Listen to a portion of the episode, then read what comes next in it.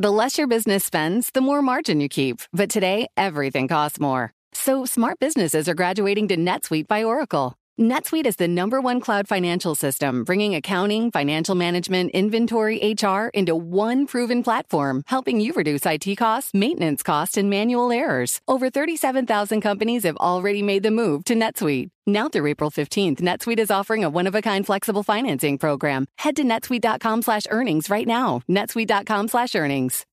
As a professional welder, Shayna Ford uses Forge F X to practice over and over, which helps her improve her skills. The more muscle memory that you have, the smoother your weld is. Learn more at meta.com slash metaverse impact.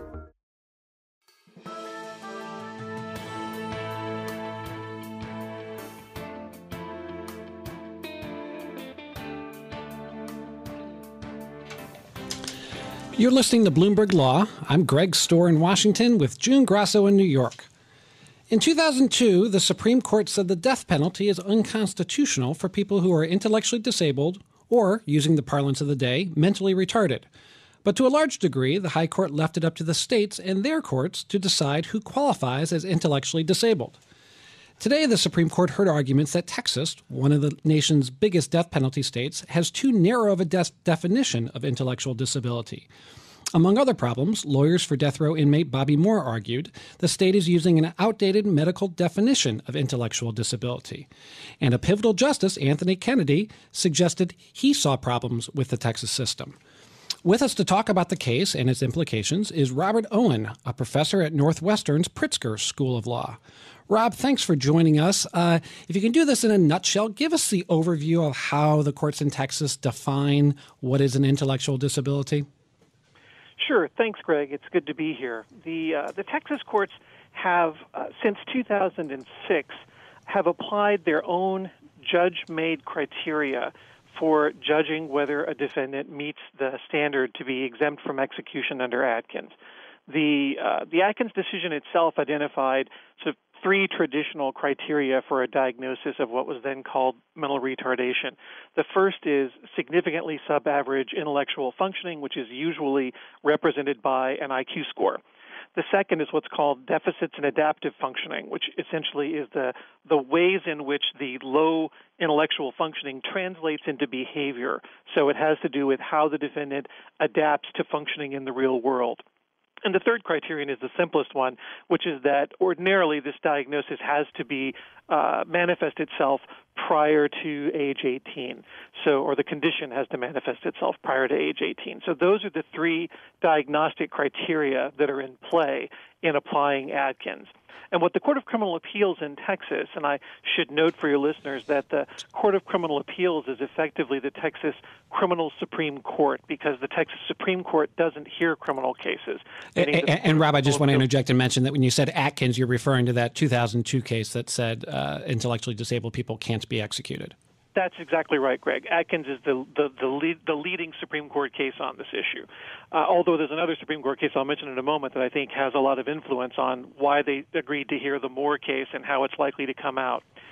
So the Court of Criminal Appeals, in deciding how to apply these three criteria, departed from the scientific uh, community in how it applied the second criteria, this question of adaptive functioning.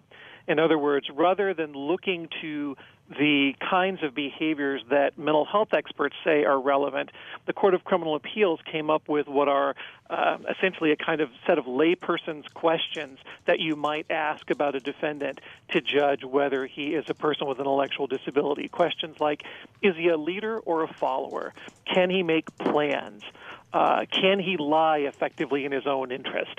So these were the the, the criteria that the court came up with, which it essentially then substituted in its analysis for the consensus of the scientific community about what kinds of behaviors are relevant. Rob, and that's is, been the that's been the subject of the of the controversy that gave rise to the Moore decision. Rob, explain why it's difficult for the Supreme Court to set out specific standards for mental disability. Oh, Uh, I really think it's not that difficult, June. Let me, let me mention the other Supreme Court case that I think comes into play here. In In Atkins in two thousand two, when the Supreme Court first announced this prohibition on executing defendants with intellectual disability, they said that it would be primarily left up to the states to define what constituted intellectual disability, or as we called it at the time, mental retardation. In two thousand fourteen, however, the court took another case, this one from Florida, a case called Hall, where they asked the question, had Florida gone too far in narrowing its definition of the first prong of the Atkins definition? In other words, what constitutes significantly sub-average intellectual functioning? What Florida had done was set a firm cap on the I Q score. They said unless you score less than seventy on an I Q test, as a matter of law, you can never be uh, quali- you can't qualify under Atkins for exemption from the death penalty. And what the Supreme Court said through Justice Kennedy very emphatically in the Hall case is that's You know, that's wrong. You can't, you can't, uh, this, although the states have some latitude under Atkins, they can't define uh, intellectual disability in a way that is inconsistent with a broad scientific consensus among the relevant professional medical community. And I think that that's why the, C- the Court of Criminal Appeals uh, sort of fa- factors that they are using in this kind of analysis uh, is something the Supreme Court won't have any trouble turning aside, because the court itself doesn't have to come up with the standards. The court just has to say the standards are what the professional community say they are. And R- R- Robert, are we, if that's, if that's the case, and my take on the argument was that your analysis is probably going to be right. It seemed like Justice Kennedy today uh, was favoring the the inmates and, and would say that, that you have to use the current medical standards. Are we moving towards a world where there's a single uniform national standard instead of the state-by-state approach that Atkins suggested? I think that what we may see is that it will turn out that when the court made that statement in Atkins, it uh, intended for it to have much less weight than the states took it to have. In other words, the court probably intended all along that the scientific consensus rather than uh, the views of judges around the country should control in this regard. And I think that the fact that Justice Kennedy is taking the lead in this area is noteworthy because, as you both know, I'm sure, he's very knowledgeable about mental health issues. He often uh, asks really penetrating questions in oral argument that has to do with a range of different, you know, mental health applications in the criminal law, but also in other kinds of social settings. So I think he is uh, he is disturbed or concerned that the that the states seem to have moved away from what appears to be a national consensus among experts. And I think that consensus is reflected in the fact that there are multiple uh, amicus briefs or friend of the court briefs that were filed in the Moore lawsuit on behalf of Mister Moore. The American Psychological Association filed on his behalf. The American Psychiatric Association filed on his behalf. The American Association on Intellectual uh, Disabilities and Developmental Disabilities filed on his behalf. So there's there's a solid wall of professional authority speaking to the court with a single, uh, mixing my metaphors, a wall speaking with a single voice, but this chorus of uh, uh, of experts speaking to the court with really a single voice in saying that Texas's approach seems to be fundamentally at odds with the scientific consensus around the country. And is Texas's approach similar to other states' approaches? In other words, think, if the court yeah. rules for in this case in the way we think they're going to rule, then will other states be affected?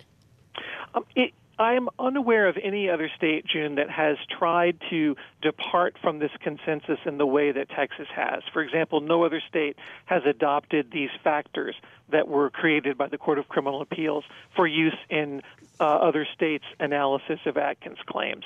I think in this regard, the Texas practice is a clear outlier, and uh, it, it may be that all the court is doing here is sort of correcting what it sees as an extreme deviation from the appropriate approach, and it's unlikely that that would have a wide, far-reaching effect in other death penalty states.